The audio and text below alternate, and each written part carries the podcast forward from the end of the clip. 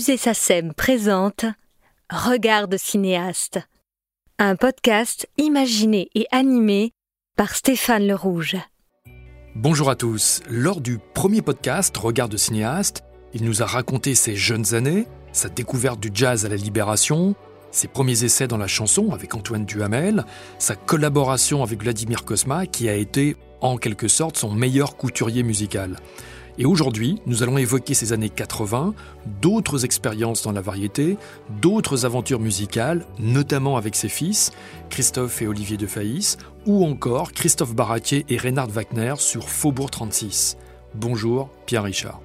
Bonjour. Dans la première partie de ce grand entretien, on a évoqué Vladimir Kosma, on a évoqué François de Roubaix, Michel Fugain. Est-ce que vous auriez aimé, comme Chaplin, aller encore plus loin et écrire vous-même la musique de vos, de vos films Je ne crois pas que j'ai ce talent. D'abord, il y, y, a deux choses. Il y en a qui ont le sens de la mélodie, et puis il y a les arrangeurs. Il y a des grands arrangeurs, mais ils n'ont pas forcément des mélodistes. Il y a des mélodistes qui ne sont pas forcément les arrangeurs. Chaplin. Chaplin. Euh, euh, donc, déjà, il faut avoir les deux. Parlons pas de les arrangeurs, parce que là, c'est vraiment de la technique, c'est vraiment un sens de, la, de mettre en valeur une mélodie, mais même la mélodie. J'ai toujours été d'ailleurs très admiratif de, devant des gens qui ont la mélodie, parce que c'est quelque chose finalement, c'est un peu comme la poésie, ça s'apprend pas. On l'a on l'a pas, j'ai l'impression. Au fond, n'importe qui pourrait écrire une très jolie mélodie, comme un, profane peut écrire un très joli poème. La poésie, ça s'apprend pas. Il n'y a pas des cours de poésie, et je ne sais pas s'il y a des cours de mélodie. Ça m'a toujours stupéfait que quelqu'un, par exemple, je peux entraîner, qui un jour a dû faire la la la la la la la la la la ça vient d'où? Il faut pas avoir la technique pour faire ça. Simplement, il faut le trouver et ça vient ou ça vient pas. Et donc, si vous me demandez si j'aurais voulu faire ça, je crois pas parce que mélodiste, euh, Julien Clerc aussi a ce sens de la mélodie. Francis Lay l'avait. Francis Lay, elle avait cette science de la mélodie. Michel Legrand aussi a le sens de la mélodie. Alors après, il y a aussi la, la, la technique, il a aussi en plus. Bon, bref. Non mais un jour, vous m'aviez dit, néanmoins, que pour vous, tous les grands burlesques étaient tous des musiciens. Enfin, Jerry Lewis l'était, les Marx Brothers, Woody Allen joue de la clarinette, De Funès était pianiste. J'ai joué de la trompette, moi. Et vous avez joué de la trompette. Mais est-ce que le fait de ne pas être allé plus loin à la fois dans l'apprentissage d'un instrument, c'est une frustration pour vous ou pas du tout? Ah si, si, si. J'ai toujours... D'ailleurs, c'est pour ça que j'ai un piano. J'ai toujours été frustré de pas l'avoir, de ne pas avoir appris le piano. Je sais pas si j'aurais été un pianiste professionnel. Moi, je me souviens que ma mère voulait m'en faire faire. Elle avait jamais un piano. D'ailleurs, elle avait un piano, ma mère, un très beau piano à queue en plus, dont elle se servait pas. Si, elle se servait pour planquer ses bijoux. Et mon professeur est arrivé, une dame, je me souviens, avec une, avec un petit livre, professeur de piano avec un petit livre d'apprentissage. Et il y avait deux choses qui me, qui me gênaient, trois même. La première, c'est que sur cette page, la couverture, c'était une petite fille avec une robe rose qui jouait sur le piano. Déjà, ça m'a. J'ai dit, ah, c'est un truc pour les filles. Déjà. Deuxièmement, pendant que je prenais des cours de piano, j'entendais dans la rue en bas parce que c'est pendant la guerre, donc il n'y avait pas de voiture. On, euh, tout, on, jouait tous au football dans la rue, c'est vous dire qu'il n'y avait pas de voiture. On mettait des vestes pour faire des buts et on jouait. De temps en temps, on faisait il y a une voiture, mais c'est de temps en temps. Et j'entendais mes copains qui rigolaient, qui jouaient au football pendant que j'étais là, nanana, La méthode rose. La méthode rose avec la petite fille en rose. Et en plus, cette femme qui me mettait une gomme sur ma, ma main, et quand je faisais des, une gamme et que ma gomme tombait, elle me donnait un coup de règle trois bonnes raisons pour que j'arrête. Et j'ai dit à ma mère, j'arrête. Je reproche à ma mère de ne pas avoir dit, je m'en fous, tu y fais quand même. Au moins, j'aurais peut-être été qu'un pianiste amateur, mais j'aurais adoré rentrer chez moi le soir, me mettre un petit verre de ceci ou de cela, et puis de jouer des... des... Bref, je regrette. Ouais, c'est ça la question. C'était ça la question. Eh ouais. ben, je regrette de ne pas avoir fait du piano. Après euh, les chansons dans Ni Raisin, après la chanson des Malheurs d'Alfred, vous allez obtenir votre premier vrai grand succès discographique en 83 avec une chanson écrite, paroles et musique par François Bernheim qui s'appelle Madame Sardine. Quelle était votre motivation dans cette aventure? Je n'avais pas.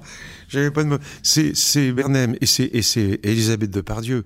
Ils étaient tous les deux très copains. Et Elisabeth et lui, un jour où j'étais euh, dîner avec Gérard, et ils étaient là, et ils m'ont fait le forcing en me disant Mais tu devrais faire cette chanson, c'est pour toi. Puis elle, elle avait d'ailleurs de l'autre côté du 45 tours, elle avait écrit Dans mon petit con. Elle avait écrit les paroles, ouais. Elle avait écrit les paroles, je veux dire.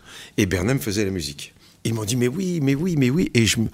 je vous dis, si on me propose des choses qui m'amusent, euh, euh, je, dis pourquoi pas, et j'ai fait ça. Sauf que quand on fait un 45 tours, ben pour le vendre, il faut faire de la télé. Et s'il y a une chose que je déteste, c'est de faire de la télé.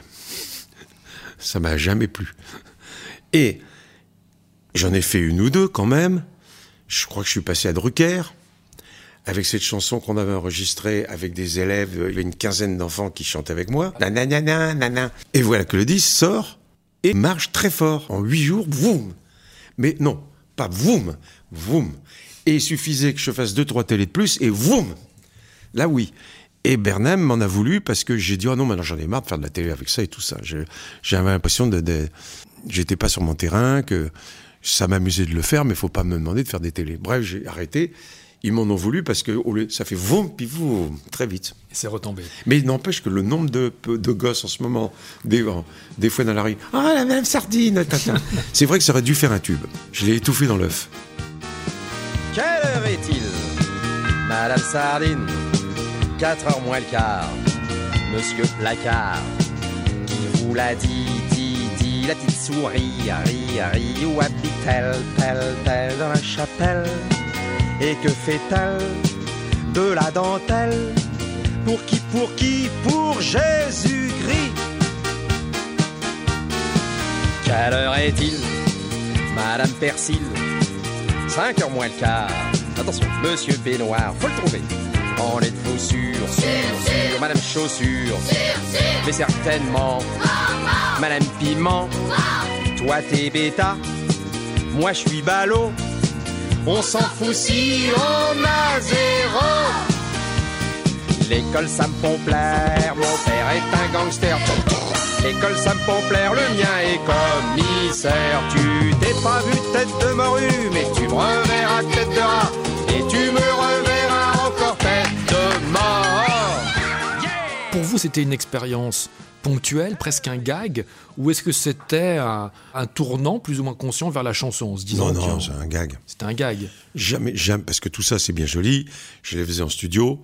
Quand j'ai quand j'ai chanté euh, la chanson de Johnny Hallyday pour Danny Boone. Et j'étais un, soir dans le, avec lui dans un studio. Je l'ai chanté deux fois. La deuxième fois, il dit c'est bon. C'est pareil, c'est parce qu'il m'a dit oh, ça serait drôle que tu chantes ça avec le patois du Nord.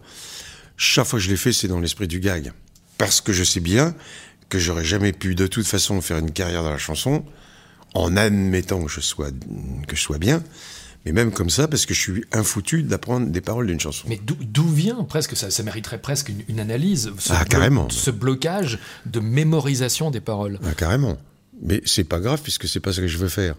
Mais si je voulais être chanteur, il aurait fallu que je voie un psychiatre, en tout cas un psychanalyste. Mais ça vous a quand même interdit, ou en tout cas bloqué l'accès à certains projets, parce que Michel Legrand racontait toujours qu'il vous avait proposé son spectacle sur le passe-muraille de Marcel Aimé. Vous adorez l'univers de Marcel Aimé, c'est un personnage écrit pour vous. Et j'adorais Michel. vous adoriez Michel, mais que vous, vous, ne pouvez pas mémoriser un texte pareil. Je me suis dit, mais je vais avoir un trac fou, je, je vais me tromper, j'aurai des trous de mémoire, enfin c'est pas possible. Alors que je peux apprendre des textes quand même. Alors après ce premier 45 tours, il y a eu un 33 tours complet chez Philips qui s'appelle Bogart et moi, toujours en studio, cette fois-ci avec des musiques d'Alain Viesniak. Et Là, vous devenez auteur. Oui, mais ça m'amusait aussi. Là, c'est Vichniak à l'époque, je le voyais pas tous les jours, mais souvent. C'est un copain, c'est un musicien et tout ça. On s'est dit pourquoi pas faire ça? Je me suis mis à écrire des, chansons. Euh, il a fait la musique et d'ailleurs, il j'avais des bons musiciens et qui étaient nettement meilleurs que moi. Et on a fait euh, un 33 tours. Et il y en avait une, effectivement, qui aurait pu peut-être être amusée, c'était Bogart, que j'ai dû faire là aussi d'ailleurs. Parce que c'est après, je me dis, mince, mince, il va falloir que je fasse de la télé. Alors j'ai dû le faire une ou deux fois aussi, en chantant Bogart, avec les danseuses du Lido. Rien que ça. Puis ça s'est arrêté très vite. Comment est-ce que vous, vous avez vécu cet exercice? C'est-à-dire que pour la première fois, vous qui avez déjà écrit des tas de scénarios de films pour vous-même, comment vous avez vécu l'exercice d'écrire des paroles d'une chanson? Par rapport à, l'écriture d'un scénario Parce que simplement, c'est un petit J'aurais bien aimé. J'aurais bien aimé avoir ce talent. J'aurais bien aimé euh, euh, m'appeler Nougaro, euh, mais décidément non. Mais de temps en temps, je me disais pourquoi pas moi? Et puis après, je me dis, mais je me souviens d'une réflexion quand le disque est sorti. Il me connaissait pas encore et moi non plus. Mais je me souviens qu'il a dit en passant sur une interview, il y a des acteurs qui veulent chanter, il ferait mieux rester dans leur euh, compartiment. C'était Eddie Mitchell, qui n'a jamais sa langue dans sa poche. Hein. Maintenant, on est devenus les meilleurs amis du monde parce que j'ai tourné avec lui, et je ne lui ai jamais reproché, mais je me souviens qu'il n'avait pas tort. Mais ça m'amusait, puisqu'on me disait oui, j'ai pas dit non. Considérons ça comme des petites parenthèses. Euh, qui n'étaient pas non plus euh, malheureuses, mais qui n'étaient pas non plus les plus heureuses. Alors cinq ans après cet album, il y a une nouvelle prestation vocale qui est vraiment intéressante, liée à un film insolite et ambitieux, qui est une sorte un peu de film proche de, l'univers du théâtre de l'absurde, film dans lequel vous faites tandem avec Martin Lamotte, s'appelle Bienvenue à bord, film de mmh. Jean-Louis Lecomte. Et pour la bande originale, Jean-Claude Vanier, auteur, compositeur, interprète, arrangeur sublime, vous écrit, paroles et musique, un titre qui s'appelle J'ai vu le programme, t'es pas dessus. Comment est-ce que vous avez vécu ce face-à-face avec Vanier? Pas trop bien. Alors là, c'est pareil. D'abord, j'aime bien le film. Il est sorti d'une manière calamiteuse. À l'époque, c'était encore plus grave que maintenant. Il est sorti le 15 août. À l'époque, le 15 août, euh, maintenant, c'est pas pareil. Maintenant, ça, ça, on peut sortir un film au milieu du mois d'août et même des fois, c'est bien, au moins, on n'est pas, on est débarrassé des Américains. Mais à l'époque, euh, sortir de 15 août, c'était carrément une exécution euh, euh, sommaire. Poum, film mort. Donc le film n'a pas marché, mais je l'aimais bien. Je l'aimais bien ce film. Je jouais un personnage très différent de ce que je faisais. C'est peut-être aussi pour ça. D'ailleurs, il était tellement différent. Si je me souviens bien que j'étais mm, presque brun, avec un peu rocker. Et j'aimais bien ce film. Et puis voilà, c'est pareil que pour le Alfred. On pourrait faire un, CD euh, aussi, euh, la musique de, Vanier et les paroles. Euh. et j'ai dit oui parce que, encore une fois, ça m'amuse. Je me suis retrouvé dans un studio.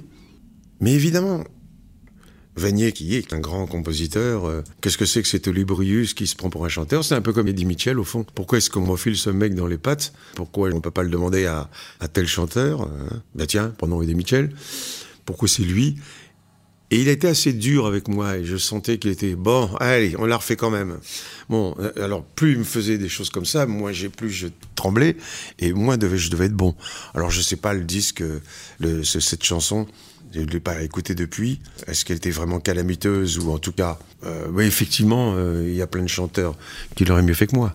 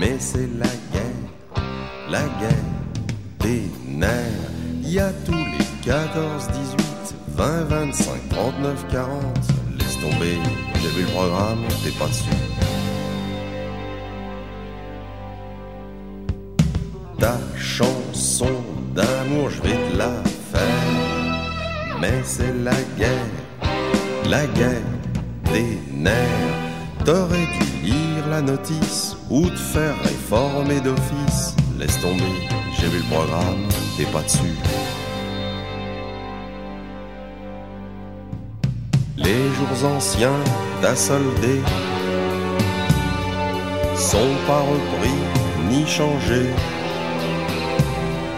Tu dis que tu as des belles blessures. Attention à la peinture.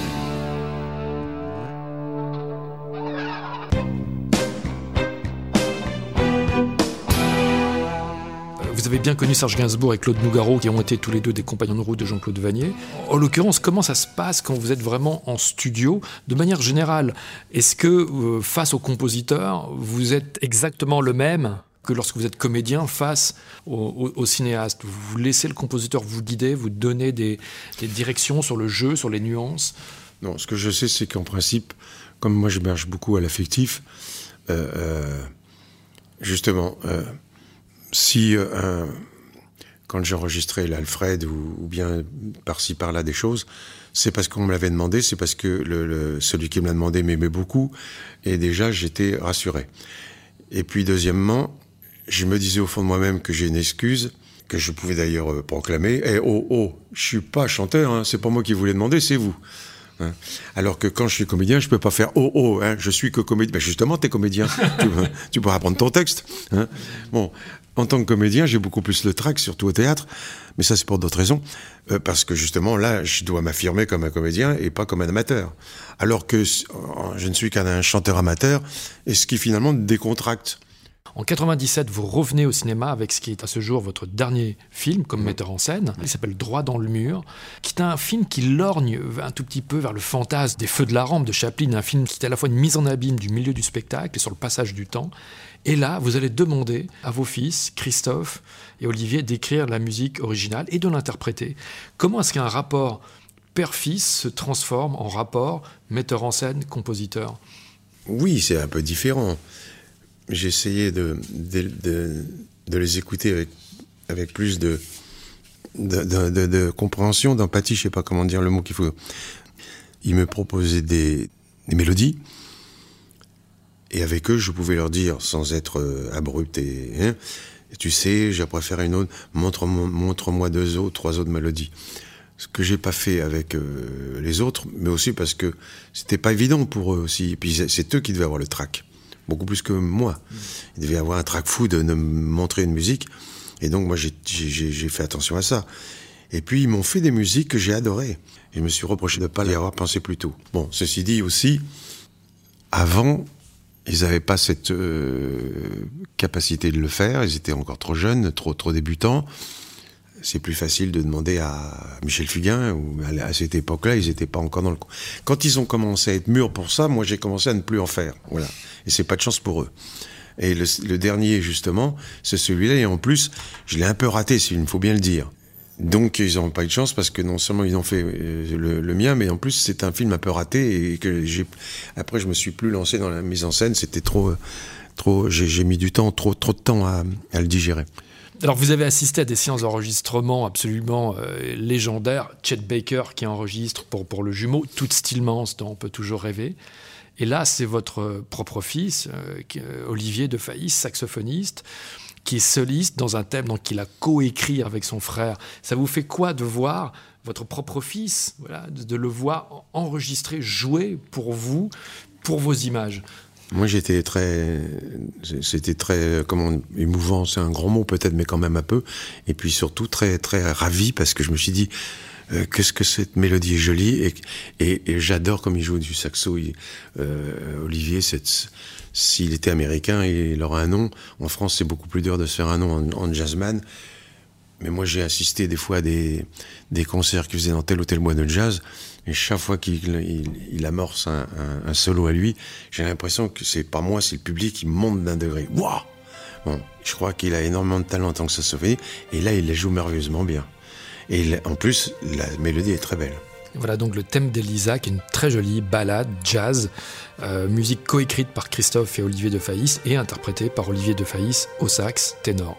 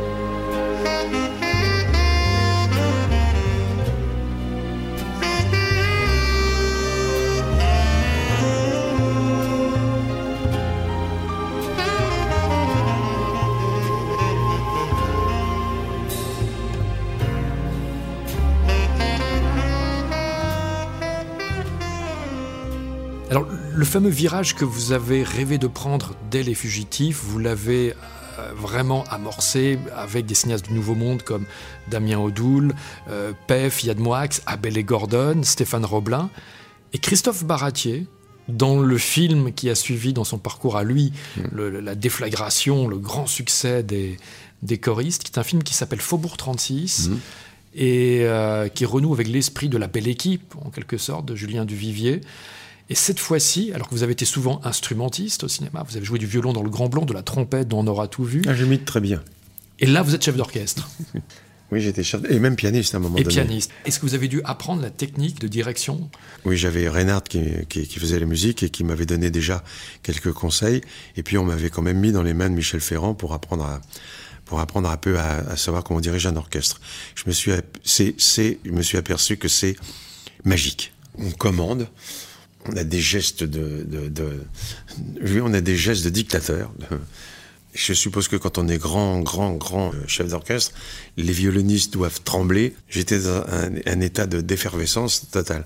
Alors évidemment, avant d'y arriver à ça, j'avais pris quand même des cours, et je me souviens même que les, partitions que j'avais à, diriger, je les avais, je me, je revois encore dans l'avion puisque j'allais euh, en Tchéquie euh, faire plusieurs voyages et je passais mon temps dans l'avion à finalement les apprendre en lisant la musique, ce que j'avais jamais fait.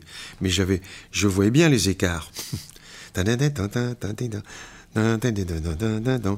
Et je voyais même, c'était marqué violon, c'était marqué trompette, c'était, donc je savais quand je devais me retourner vers les, parce qu'évidemment, je pouvais pas me retourner vers les trompettes quand les violons se mettaient à attaquer. ce qui aurait été quand même, et je me débrouillais pas mal. Et j'étais très frustré, mais au moins j'aurais ce souvenir personnel, quand dans la salle où on a tourné Barati m'a dit bon, on va faire un plan de, toi qui dirige. Toute la musique est passée en un plan sur moi. Donc je n'avais pas de temps d'arrêt. Donc j'ai dirigé tout le morceau en continu, avec quand même 400 euh, figurants derrière. Hein. Et ils m'ont applaudi. Comme si j'avais été vraiment le. Il y avait les musiciens aussi. Et c'est là que je me suis dit, mais c'est génial cette espèce d'impression d'être un général en chef qui, qui, qui, commande Napoléon, qui commande aux troupes, aux cavaliers de partir, et puis qui tout à coup se retourne vers les fantassins en disant allez-y maintenant. C'est une espèce de, de, force, de puissance. Et j'étais vraiment euh, transporté. Faux pour 36, Christophe Baratier, Reinhard Wagner. Partir, partir pour la mer qu'on ne voit pas. Pour le bonheur qu'il y a là-bas. Encore 8 heures, on y sera tous. On se pousse, chacun se tasse bien à sa place. Partir, partir, les vagues sont hautes comme ça. Non, mais toi, tu crois n'importe quoi. Moi, je l'imagine comme mes yeux, tout bleu. Comme sur les affiches du train bleu. Partir, on va se balader sur les planches. Mais avant qu'on revienne pointer, c'est le patron qui garde atelier. Les vestiaires, nous, on va pas s'en faire la mer le premier qui la verra. Surtout qui nous la montre du doigt. Encore 6 heures, même si le moteur, on se cousse, les uns contre les autres poussent. On file, on file, on file sur la nationale. Glace baissée à l'horizontale. Il y a du fond qui entre partout. Sur le compteur 40 à l'heure, c'est la vitesse du bonheur. La mer, la mer, on le sait, elle est là-bas. Les bornes Michelin disent que c'est tout droit. Encore 4 heures dit, t'es vraiment sûr Je suis sûr, ce qui dorment pas la nature. La mer, la mer, on va y tremper les pieds. Sans nos chaussettes et sans nos souliers. Puis on se mettra presque nus, tout nus, pour se mouiller en entier. Comment, Pierre, vous expliquez votre envie, ou en tout cas vos envies, au pluriel, de chansons ces dernières années. C'est par exemple votre participation à cet album hommage à Nino Ferrer, le clip avec le, chanteur américain Hugh Coldman, euh, le fameux Que je t'aime, donc euh, en ch'ti dans le film de Danny Boone. Euh, on a l'impression que la chanson vous a rattrapé. Parce qu'on me l'a demandé, c'est pas moi qui l'ai cherché. c'est Danny Boone m'a dit, tu voudrais bien que tu chantes ça. D'ailleurs, au début, je devais le chanter comme ça dans la salle à manger en famille. Je parle du film. Et puis finalement, il a tellement aimé que il l'a mis à la fin du film, quasi, ouais, quasiment, ouais, à la fin du film, euh, sur un plateau illuminé par des phares de voiture, puisque j'étais garagiste. Enfin, ça devenait tout à coup, j'avais un costume de lumière. Euh, ça, bon, euh, ça m'amusait. Après, euh, le, Louis Chédid m'a proposé ça, j'aimais beaucoup. D'abord parce que j'adore Brassens, et je lui avais dit oui parce que s'il m'avait demandé de chanter une chanson ou de dire une chanson, parce qu'il voulait qu'on les dise euh, sur une musique, bien sur la musique. S'il m'avait demandé de, de, je sais pas, allégorie ou quelque chose comme ça, j'aurais dit non parce que c'est trop dans ce qu'on m'attend de moi. Et il m'a dit non, ce sera Les Passantes. Et c'est une des plus belles euh, chansons de Georges. Et, et, quand il m'a dit ce sera Les Passantes, j'ai dit oh oui. J'étais donc au studio. Lui, il m'accompagnait à la guitare. Et moi, je devais la, au fond, je devais la parler. Puis à un moment donné, quand même, le temps de trois ou quatre phrases musicales, je l'ai un peu chanté. Mais c'était dans ma tessiture, donc j'avais pas de mal. Et il m'a dit, ah ouais, c'est bien aussi. J'ai dû en faire trois, quatre. Et il a gardé celle où je, le temps de, de trois phrases musicales, je les chante comme, euh, comme Georges. Et je me suis, après, quand j'ai eu le disque, je me suis aperçu d'ailleurs que j'étais un des rares avec Bouquet à faire ce qu'il nous avait demandé, c'était de les parler. Ils voulaient tous chanter, les chanteurs. Et moi, j'étais content, demande de ne pas la chanter. Vous savez, j'avais, j'en avais fait.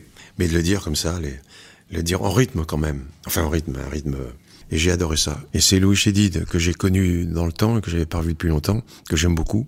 Quand il m'a dit ça, j'ai dit avec plaisir. Est-ce que c'était aussi une façon, non pas de boucler la boucle, mais en tout cas de revenir à votre jeunesse et à ces quelques semaines ou jours que vous avez passé à Bobino en 63, où vous faisiez la première partie de Brassens avec Victor Lanoux, c'est-à-dire retendre la main à Brassens à travers les nuages bon, Ça c'est sûr. Parce que j'ai ce, cette, ce, cet honneur, ce privilège, cette chance, cette, je sais pas quel, tous ces mots euh, réunis, de, de, de, de, faire trois fois Bobino. Trois fois, c'est pas quelques jours, c'est même plus que quelques semaines. Trois fois Bobino en première partie de Georges. Et euh, Georges est la personne qui m'a le plus, comment dirais-je, c'est une espèce de saint et laïque. Il irradiait. Alors nous, on était en première partie, mais savoir que tous les soirs, j'allais le retrouver. Et le samedi et dimanche, on jouait deux fois le samedi, deux fois le dimanche, donc c'était euh, souvent. Le fait de savoir que j'étais heureux. Mais cette espèce d'état de bonheur, mais j'étais là, ah, mais pourquoi je suis si bien? Ah oui, je vois Georges ce soir. Ce type, il est radié, une espèce de... Il était toujours dans la coulisse pendant qu'on passait nous en première partie. Pas que pour nous deux, pour il y en avait d'autres. Et on remarquait qu'il était dans la coulisse, ça aussi. C'est un peu comme, euh, comme euh, on parlait de tout à l'heure de, de François Droubet. C'est pareil, je crois pas qu'aucun des grandes stars de la chanson prennent le temps d'aller dans la première partie où, où ils n'ont rien à foutre. Il était dans la coulisse et quand il nous voyait, quand on jetait un regard comme ça dans la coulisse, des fois notre œil se, promène et on le voyait en train de nous faire un signe. À l'époque, on faisait pas le pouce comme ça, mais c'était euh, vas-y, vas-y, vas-y, c'est bien. On s'est dit oh qu'est-ce que c'est que ce mec aussi euh. Et là-dessus, nous, on partait les uns après les autres, parce qu'on avait fini notre numéro. Euh, 9h20, 10h moins 20, 10h moins 10, et à 10h c'était l'entracte, à 10h tout le monde foutait le camp, et lui restait seul. Et puis on l'en sentait dans sa voix, vous partez? Bah oui. Ah, bah à demain? Bah oui. À demain, Georges? Oui. Et toi, tu pars aussi? Bah oui. Ah, bah demain. Et avec Victor, on s'est dit, c'est incroyable. Il a l'air de... de, de, de il, a le trac. Et finalement, le lendemain, on est resté dans la deuxième partie, puis à notre tour, on était dans la. Qu'est-ce qu'il avait besoin de deux mecs totalement encore inconnus Il y avait Pipchen, sa femme, et un chanteur qui s'appelait Jean Bertola, je me souviens. Et on était tous les quatre, et tous les soirs après, on était là, et chaque fois, il, il regardait la coulisse, et il nous voyait, et ça le réconfortait.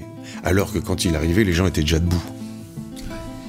Timidité, euh, maladive, euh, trac, je sais pas, c'est pour ça qu'il transpirait tant. Je veux dédier ce poème femmes qu'on aime pendant quelques instants secrets. À celles qu'on connaît à peine, qu'un destin différent entraîne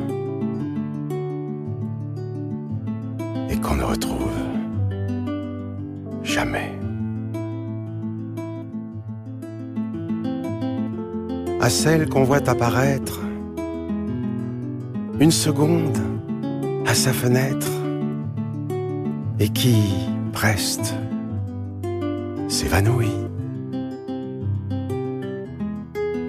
Mais dont la svelte silhouette est si gracieuse et fluette qu'on en demeure épanoui. À la campagne de voyage, dont les yeux, charmants paysages, font paraître court le chemin. Qu'on est seul peut-être à comprendre et qu'on laisse pourtant descendre sans avoir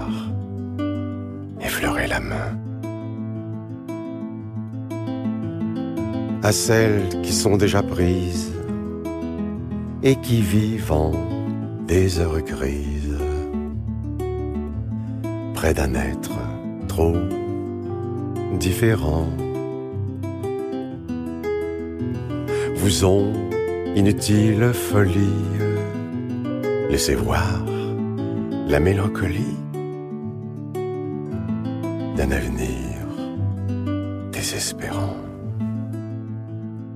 Quand vous entendez votre voix aujourd'hui par rapport à, l'époque de Duhamel et de d'Enifig Raisin, comment est-ce que votre timbre a évolué selon vous? Ben, elle, est, devenue plus grave. Euh, et je m'en plains pas. D'ailleurs, moi, j'ai jamais pensé que j'avais une, voix intéressante. Donc, où j'en ai pris un peu conscience, c'est quand j'ai fait le petit éloge de la nuit. J'avais une très belle sonorité. Au théâtre Au théâtre. J'avais un petit micro, euh, bien sûr, à chef, près de la voix. Et je disais des poèmes. Le rêve et l'aquarium de la nuit. Alors, je regarde en moi, c'était. Et tout à coup, il y a une critique qui dit Mais on ne savait pas qu'il avait une si belle voix. et là, j'ai dit Merde, c'est vrai. Mais je ne savais pas non plus. En fait, je crois que finalement, je m'entends bien avec le micro. Et maintenant, avec votre timbre, vous pouvez parfaitement imiter euh, Jean Gabin si vous le souhaitiez. Ah oui. Je ne sais qu'une chose, c'est que je ne sais rien. La ville est rose. Est-ce que vous croyez que vous parviendrez un jour à toucher du doigt ce rêve, ce fantasme de grand film muet et musical Est-ce que vous aimeriez? C'est bien sûr que j'aimerais. Je suis content de le faire au théâtre en tout cas. Je le fais avec Mathilde Lamé, c'est une pièce qui dure une heure et quart, je dis pas un mot et jamais été aussi bien. Vous vous débarrassez des mots Je me débarrasse des mots. Il est évident que quand je me tais, c'est encore mieux puisque j'ai même réussi à voir le Molière. Euh, je ne m'imagine pas avoir eu le Molière dans n'importe quelle pièce parlée euh, ou n'importe quel film. a une aventure théâtrale, pour terminer, qui débouche sur une, sur une aventure musicale. C'est donc Ingrid Astier qui avait écrit euh, pour vous ce spectacle, Petit éloge de la nuit, mhm. et qui vous a impliqué tout récemment dans une aventure euh, insolite, un album euh, qui s'appelle Nuit à jour, avec un, son complice musical qui s'appelle Jean-Baptiste. Jean-Baptiste Anac. Anac. Et qui là aussi, c'est incroyable, parce que c'est le fait d'utiliser un mot qui s'appelle Nyctalope et qui devient quasiment un, élément rythmique et qui déclenche une évocation euh, poétique. Comment est-ce que vous définiriez cette aventure? Oui, c'est curieux parce que euh, ces poèmes, je les disais au théâtre, il y en a beaucoup euh. C'est toujours des poèmes sur la nuit, les belles de nuit, les, fleurs de nuit, les, les, nuits fauves, les nuits chaudes, les nuits. Je te raconte pas ma nuit. Enfin bref. Et puis celui-là, Nyctalope, c'est sur un mot comme ça incongru qu'elle a écrit ce poème elle, comment dire, elle improvise sur ce mot. Mais en bref, ça, devient un poème. C'est celui euh, qu'elle a choisi. Et c'était, euh, ouais, c'était amusant parce que Jean-Baptiste Anac, c'est un, c'est, la musique syrielle, je sais pas quel mot il faut dire. Euh, en tout cas répétitif, oui. Répétitive, hein, ben, étrange. évidemment, la nuit, de toute façon, les nuits sont étranges. par définition, pas toujours. Et, et m'accompagne comme ça sur des, sons un peu qui viennent de, des entrailles de la terre, euh, qui, montent dans le, ciel. Et moi, je dis ce texte. Je me permets même de, faire des, onomatopées ou des redites. Euh. Donc, je me suis amusé à ça. Jean-Baptiste en a fait des arrangements en prenant des fois en, changeant le son de ma voix avec des, effets spéciaux. Et puis je Nictalope, Nictalope. Je sais, euh, c'est intéressant encore une des choses qui m'a qui sont des chemins hors de traverse que j'avais pas un jour pensé faire et, quand on me les offre, je les prends. Eh bien écoutez, pour conclure, voici donc cet extrait, Nick de cet album Nuit à jour. Un grand merci à vous, Pierre Richard. C'est moi qui vous remercie.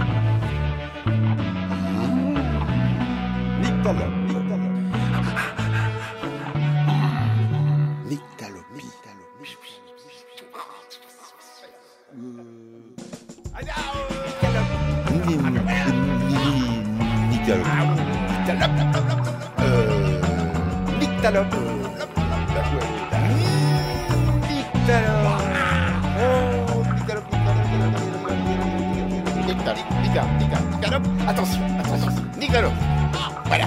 Bah, Nick Oh, bah, Nick vous avez parce que le nyctalope, euh, le...